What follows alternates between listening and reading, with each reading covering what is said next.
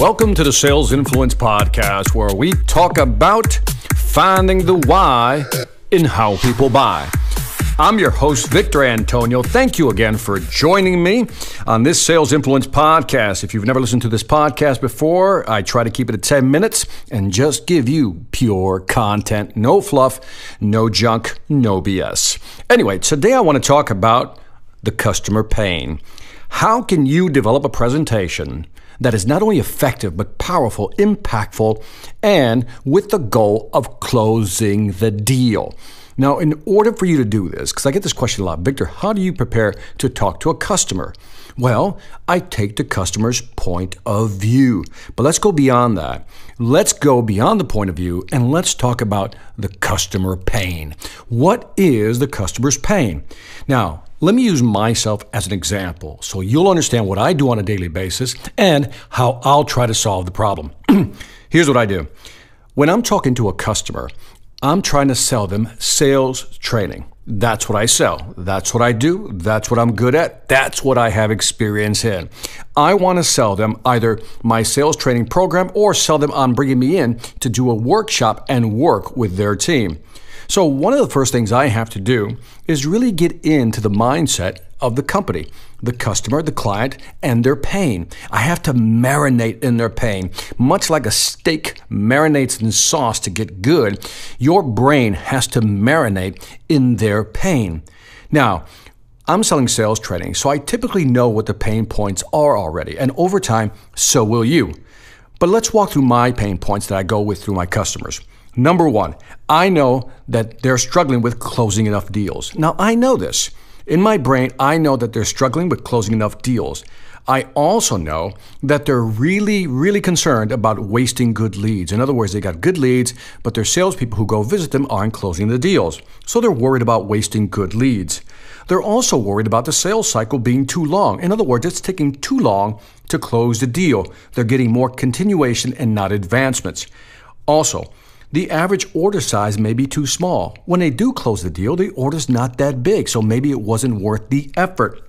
Five, not enough sales activities. This is a big one for managers. Managers are always complaining about, you know, my salespeople are typically involved in less sales activities. In other words, there's sales activity and non sales activities. Sales activity is calling a client, maybe emailing them, go doing a face to face with them, right? Or you know, after you make the call, filling out the CRM. These are all sales activities to move the sales forward the sale forward. But if you're working on your PowerPoint presentation, if you're working on filling out your travel expenses, or you're attending one too many meetings, these are non sales activities, okay? So we need to minimize those and we need to expand on the sales activities because that's where we want salespeople to be. So I know that's a concern. Then they could be concerned about the fact that their salespeople can't demonstrate the true value of the product or service they offer. They simply can't demonstrate it or quantify the real value. Seven, their presentation skills may be lacking. So that's another problem that the customer's thinking, you know, this is another problem with my salespeople, Victor. Eight, upselling and cross selling. They don't know how to upsell, in other words, move the customer up on the price points, or cross sell, sell a totally different product to an existing customer. Nine, they don't know how to follow up. Yes, a lot of salespeople simply do not follow up. Again, it's all about discipline. It's all about tracking your business. It's all about filling your pipeline and doing some follow up. Maybe their salespeople are not doing that. That's usually a problem. 10, getting referrals. Oh, there's the low hanging fruit. Getting referrals, which is one of the easiest ways to get more business, yet over 80% of salespeople do not. Do not do it. Now, this is fascinating, right? Because that should be easy, right? Why not ask for a referral, especially after you've completely satisfied a customer? Salespeople simply don't do that, and managers get frustrated. Also, managers thinking, do I have the right people? Do I have the right salespeople? Or they may be thinking, 12, where can I get good salespeople? I need to find better salespeople, right? I need to hire good people. 13, they can't sell value, they can only sell price. In other words, our salespeople are always discounting, Victor. That's a problem. Now, I could go on with this list, but you get the idea. If I'm selling sales training, I know what the manager, the VP of sales is thinking. I know their frustrations. I know where their pain is coming from. I know what they're struggling with. And in your business, do you know what your customer is struggling with? Do you know what they're putting up with? Feel their pain because when you feel their pain, it allows you to create that much of a better presentation, a better presentation over the phone or face to face. Let's say that you do understand this pain, and I listed out 13 again, the list could go on. But I know that the top, let's say three or five, may be one, not closing enough deals. Two, the sales cycle is too long, right? Not enough sales activity. People need to do more, right? There's no follow up. And maybe they don't know how to sell value, so they keep discounting the price. Now, let's say that those are the top five concerns. I know that over 80, if not 90% of my clients typically have, then guess what? When I'm talking to the client, whether it's over the phone or face to face, I'm going to focus in on those five because I know they're very common.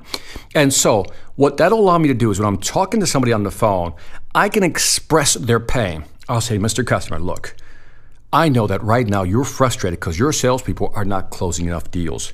In fact, the sales cycles are probably too long and you feel like you're losing business. And a lot of your salespeople are simply not involved in enough sales activities every day to generate the production you want. Am I right? I'm going to say, of course you're right, Victor. Also, would you agree that they need to follow up more and they're not doing that? And I know that your biggest irritation, your biggest irritation, is that they keep discounting price instead of selling on value. Now, I tie those pain points back to that, right? So I'm talking to them, they can feel that pain. Now, I have to make them believe that change is possible. So once I, again, empathize with their pain, just listed out five things, step number two is I want to make them believe that change is possible. And I'll say something like this all the, the good news is that's the bad news, I'll say. These five points are the bad news. Here's the good news. All five of these things can be fixed. All five of these issues can be fixed with the right sales training. Let me show you a solution in what we do. And then I'll show them my solution. That's step number three. Here's what we do to solve this problem. Here's some of the things we do to solve this problem. Here's how we can work with you to solve these problems. Now, once I say that, the customer's thinking, yeah, how do I know it'll actually work? That's when you break out social proof. Here's what we've done with other companies. When we worked with this company, within 90 days, we saw a 10%, 20% increase in sales. When we worked with this other company, within six months, we saw a 30 to 40% increase in all these five areas. Again, see what I'm doing here? I'm giving them social proof. First, I make them believe it's possible tell them here's the solution, my training program, and then social proof that here are the results. Here's what other companies have experienced using my program. And then obviously step number five is I want to close the deal right there. Based on what I've shown you, can you now see why bringing me in to work with your team immediately is urgent and only imperative, if not necessary, to do this right now. Again, figure out your own phrases. But again, step number one, the big step, is to really understand their pain really marinate in their pain. And when you're doing a presentation, tie it back to that pain, the five bullet points I gave you. Then make them believe it's possible. That change is possible. You can change this. We can, we can correct these things. Then present your solution. Here's what I offer. And then social proof. Here's some companies who've used our product or services, and here's what they've found. Here are the results that they've gotten, and then go in for the kill, so to speak. Close the deal. Now, I like to say close the deal or kill, you know, just go in there and just really make the killer presentation and just go in there with a killer close. Because too often we don't ask for the order. At the end, we blow it. It's amazing to me how many people figure out the pain, tie it back to the pain, do a great presentation, make them believe the change is possible, gives them a solution, shows them the social proof, and when they get to the close, they get scared. They back off. They feel like they don't have the right to ask for a close. Listen carefully. You're helping that company.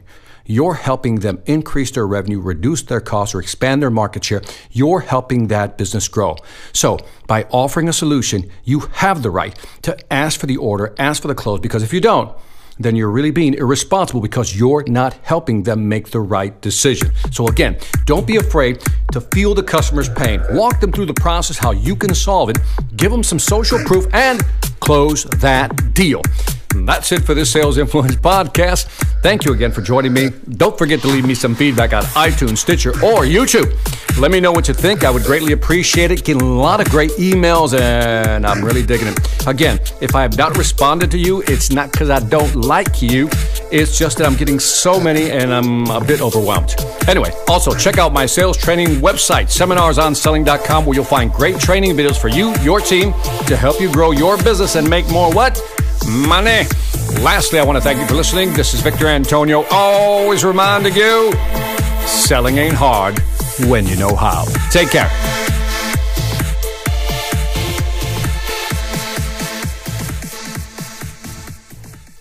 Hi, I'm Victor Antonio. I'm an author, sales trainer, and keynote speaker. I'm often asked, what makes a great speaker? Is it someone who delivers real content that the audience can use? Is it someone who engages the audience so they're part of the learning experience? Or is it someone who can motivate an audience to push them beyond their comfort zone and discover new abilities? The answer is yes. But the most important thing to remember is that I'm not there to look good. I'm there to make my client look good. Simply put, it's never about me, and it's always about them.